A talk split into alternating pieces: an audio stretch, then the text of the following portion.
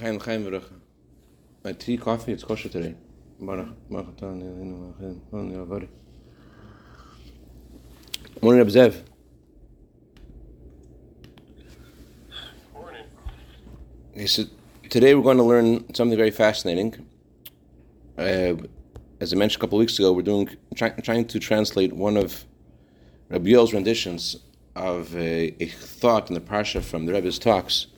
Um, he gave over these thoughts in the parsha in Yiddish, and uh, he gave it over in a certain flavor and style, and it gives you a, a you have to sink your teeth into it a little differently. So uh, I'm going to uh, share with you today something about something this week's Torah portion about the, about the laws of divorce. This week's Torah portion introduces divorce, and uh, it's interesting that we learn a lot of laws of marriage from the laws of divorce, which doesn't sound like a very romantic thing to do, right? The Torah says this week when a man will marry a woman uh, and will be intimate with her, and uh, uh, the Torah says that if he wants to, if he divorces her and he marries, she marries someone else, and he, she wants to go back to the first husband, what the laws are. So the Talmud derives from the various words of this Torah portion, which is about divorce, the laws of marriage. From the words, when a man will acquire a, a woman, the Talmud interprets that one of the ways a person can betroth a woman is through giving money. From the fact that Torah says, and he'll be intimate with her, we learn from there that that's another way that betrothal can work. And from the fact that Torah says she will leave her first husband and she will go to another man, the Torah puts together her divorce from her first husband with her marriage of her second husband. From there, we learn out that the laws of divorce can be derived from the laws of marriage. And just like when a person, when a woman gets divorced, she gets divorced with a document. So too, when she gets married, she could also get married not only with her, him giving her a ring or giving her or through physical intimacy, but also another way that can create a marriage is a document. If he gives her a document that says he wants to marry her, that document can, can affect a kosher kosher marriage. Now, the obvious question is why are we learning the laws of marriage from divorce when divorce and marriage are the opposites? Another interesting thing that we find that is that seems to be diametrically opposed to the way we would look at things is the order of the Talmud. The Talmud has two tractates, one about marriage, one about divorce. And the Talmud presents to us the tractate of divorce, Rabbeinu HaKadosh, when he arranged the order of the tractates of the Torah, of the Talmud, he first puts down there the tractate about divorce before the tractate of marriage, which is mind-boggling because you cannot get divorced unless you get married first. And yet, Rabbeinu HaKadosh puts the tractate of divorce before the tractate of marriage. Why does, it, why does Rabbeinu HaKadosh do this? Why does the Mishnah have divorce before marriage? So the Rambam says the reason is because in this week's Torah portion it says she will leave her first husband and she will marry the second husband. Since the Torah says divorce, in the, in the words of the Torah, the first divorce is presented before her, her second marriage, Therefore, the Rambam says that's why divorce is, is, is therefore the, the tractate of divorce comes before the tractate of marriage. But that doesn't really satisfy us. As the Yavitz asks, the, the Yavitz asks on the Rambam, okay, you found a verse where you found where it says divorce before marriage. Granted. However, there's another verse, the verse, the introductory verse of this same section of the Torah, which talks about um, this the introductory verse of the section about divorce uh, says when a man will marry a woman. That's the first thing the Torah says. When a man will marry a woman, and then the Torah says, and she divorces her first husband, she marries a second husband. Why, if the Rambam once says that the reason that the Talmud introduces divorce before marriage, because that's what the Torah does. One second, the Torah first talks about the Torah first talks about marriage before it talks about divorce. So why is it that the Rambam says no? It says divorce first. You found a verse where it says divorce first. Fine, but there's another verse which says marriage first. So why is it that the Talmud puts divorce before marriage? The Rambam doesn't really satisfy us, as the Yavitz asks. Because you can't have a divorce without a marriage. So what's going on? Um, So to understand this, let's ask another question. The beginning of tr- the tractate about divorce starts with a very strange thing. It starts with the laws about a husband who lives off in a far off country and he wants to send his wife a divorce. And the question is, how can he prove the authenticity of the divorce from when he sends it from this far off country? And he, so the halacha is various things he could do, and how, how, how the divorce is brought, and, and how the court can validate the divorce. That's a very um, uh, obscure halacha. That's not very fundamental to the laws of divorce. I mean, there are many, there are many things about divorce that would make more sense to be many more fundamental things about divorce, would, which would seem more, a lot more appropriate to be the beginning of the tractate. First of all, let's tell, talk about what a divorce is in the first place. Tell us how a divorce is supposed to be written. Tell us there are there's a whole tractate, and and it, it, the Talmud should have began, it seems, with something more fundamental. Why does it even within the laws of sending a divorce, there are more fundamental things how a divorce is sent, and yet the Talmud introduces the laws of divorce with a husband who's in a far off country, which is not an unusual kind of thing, anyways. In other words, forget about the fact that this isn't a fundamental thing it's also a rare thing. It's also a rare thing. So not it's not fundamental and it's rare. So why why do we um, why does the Torah why does the Talmud introduce the laws of divorce with this obscure halacha? So whatever happens in this world comes from the way things are in heaven. Nothing happens here without it happening in heaven first. So a husband and wife in this world originate from God and the Jewish people. God is called the groom, we are called the bride. And as it says in the whole Song of Songs, is based on this idea that God is our groom, we're his bride. And so it's a parable for, for who we are and who God is in our relationship. So in this relationship with, with God, there is a concept of divorce and a concept of marriage. Matan Torah, the giving of the Torah, is compared to the marriage of God and the Jewish people, or the Erusin, the engagement and the destruction of the temple is compared to, so to speak, Hashem, the divorce of God and the Jewish people. So, regarding the destruction of the temple, we just had in the Torah, God says, I don't consider this divorce as a Sefer Krisus. But the truth is, not only does God not say it's not called a divorce, the truth is, technically, there can't be a divorce between God and the Jewish people for, on several counts. First of all, he can't divorce us because one of the one of the ways that a, in order for a woman to be, get divorced, for example, through a document, um, the, a, a, bill of divorce has to leave the husband, has to go into the domain of the woman receiving the divorce, and she has to hold on to it, and then, then, then she is divorced. But in order for this to work with God, we have to find a place where God wasn't there, and God is everywhere. The Zohar says there's no place void of him. The whole world's full of his glory. So how can God send a divorce to the Jewish people there's no place that's outside of his domain, number one. Number two, there's even a halacha that if the husband sends his wife a divorce, and the divorce is attached to a string, literally, and he, she's holding on to the divorce, and he could yank it out of her hands.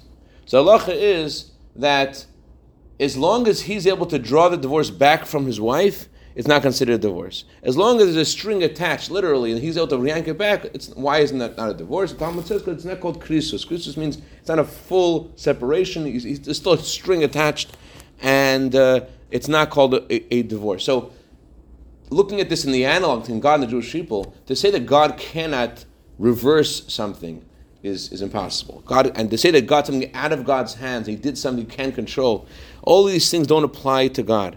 So so this whole idea of, of divorce seems to be something that's that's really irrelevant.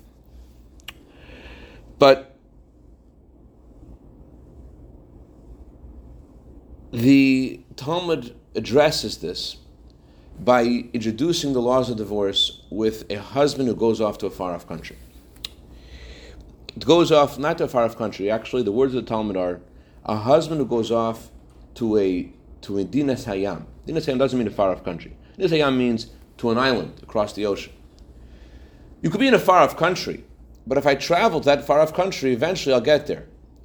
The, what's unique about an, an a, a, a, island is is that I, there's no way for me to get there naturally. There has to be, I have to use a special tool to get to where there's something separating us.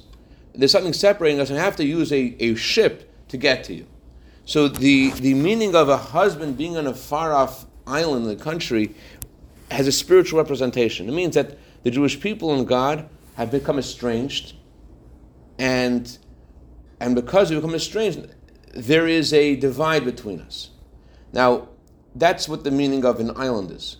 The opposite of an island in this analog, in the parable representing the analog, is Israel. What is Israel? The Talmud says Israel is a place where you want to do the will of God. The, the words in Hebrew, Eretz Yisrael, mean the desire to do the will of God. That's the place of a Jew. That's our natural habitat. The, the, the definition of Israel in Hebrew is wanting to do the will of God. Being in Israel means doesn't necessarily mean that you're able to, you know, be in Haifa and and, and, on, uh, and on the beach. Being in Israel means spiritually means that you you're in a zone, you're in a place in your mind and your heart. I want to do what God wants me to do. That's what being in Israel means. Being across the ocean means that you're totally far away from wanting to do the will of Hashem. And not only do you not want to do the will of Hashem, you're so far from it that there's something separating you from wanting to do the will of Hashem, which is totally unnatural to a Jew. A Jew naturally, as the Rambam writes, his nature is to want to do what Hashem wants. So being far off in a far off country where there's a ocean in between, that represents a Jew who is in, who is who is totally out of touch with who he is. So that's the meaning of God being a far off island. It says in, in the uh, Psalm 121, God says, I am your shadow. And Baal Shem Tov says, whatever we do, it causes a, an effect on God, so to speak.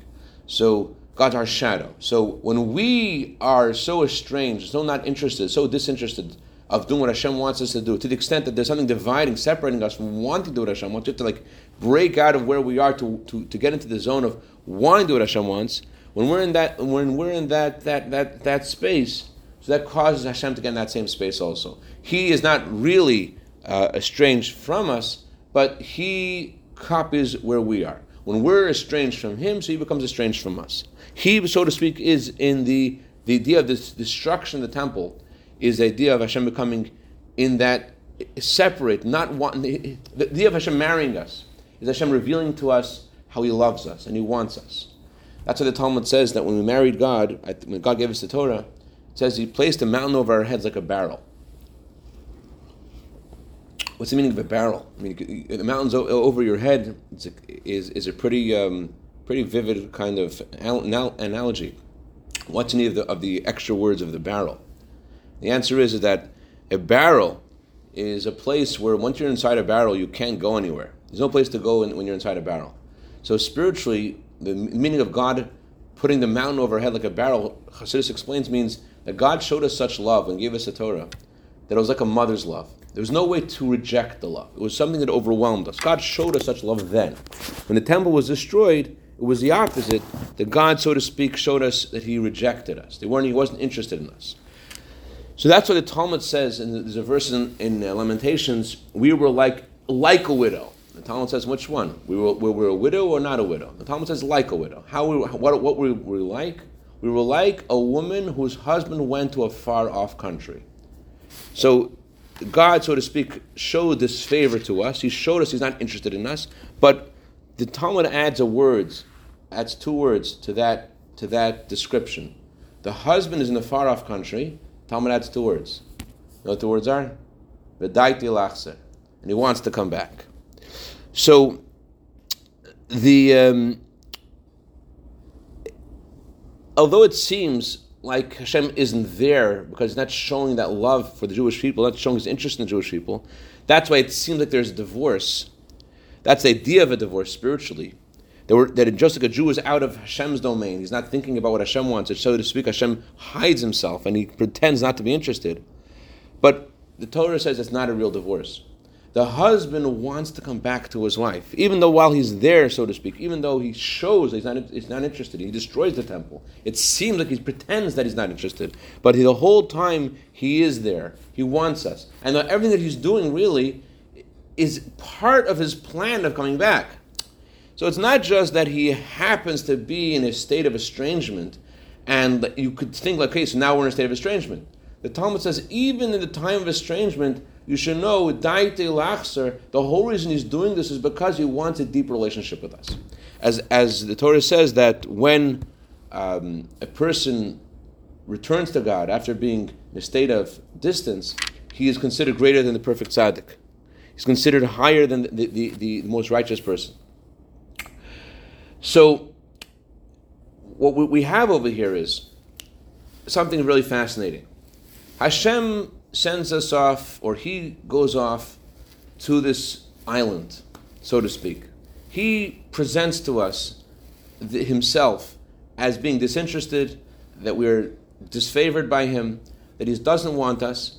But what's the whole point of him doing this? He wants us to have a deep relationship. He wants to have wants Mashiach to come. He wants something deeper to happen.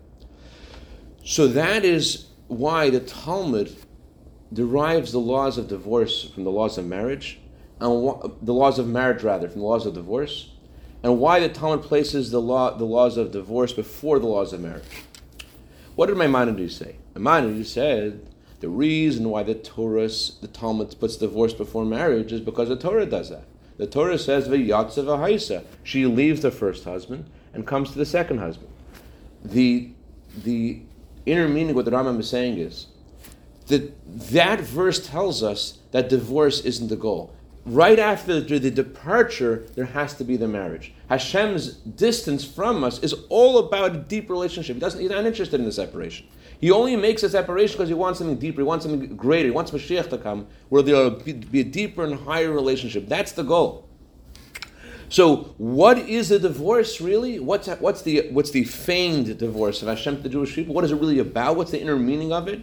It seems like estrangement. No, Daite lachser. The whole point of that of that of Hashem presenting Himself as being disinterested in us is only in order to build a deeper relationship with us Mashiach will come, only in order, in order that we should return to Him. So therefore, what is the source of the laws of marriage? The laws of marriage are learned from the laws of divorce. What to to, to um, the preparation for this deeper marriage with the Hashem and the Jewish people is this period of estrangement. Anyways, Baruch Hashem, we are uh, way past the uh, the time of estrangement wait time uh, for Mashiach to come, and we got to get in, got to get ready for the chuppah, get ready for the for, for the marriage with Hashem, and uh, especially now in the month of Elul, the king is in the field, and we got to uh, got to get, get into it. Shkoyach Zev, Shkoyach David. Questions, comments? All right, have a great day.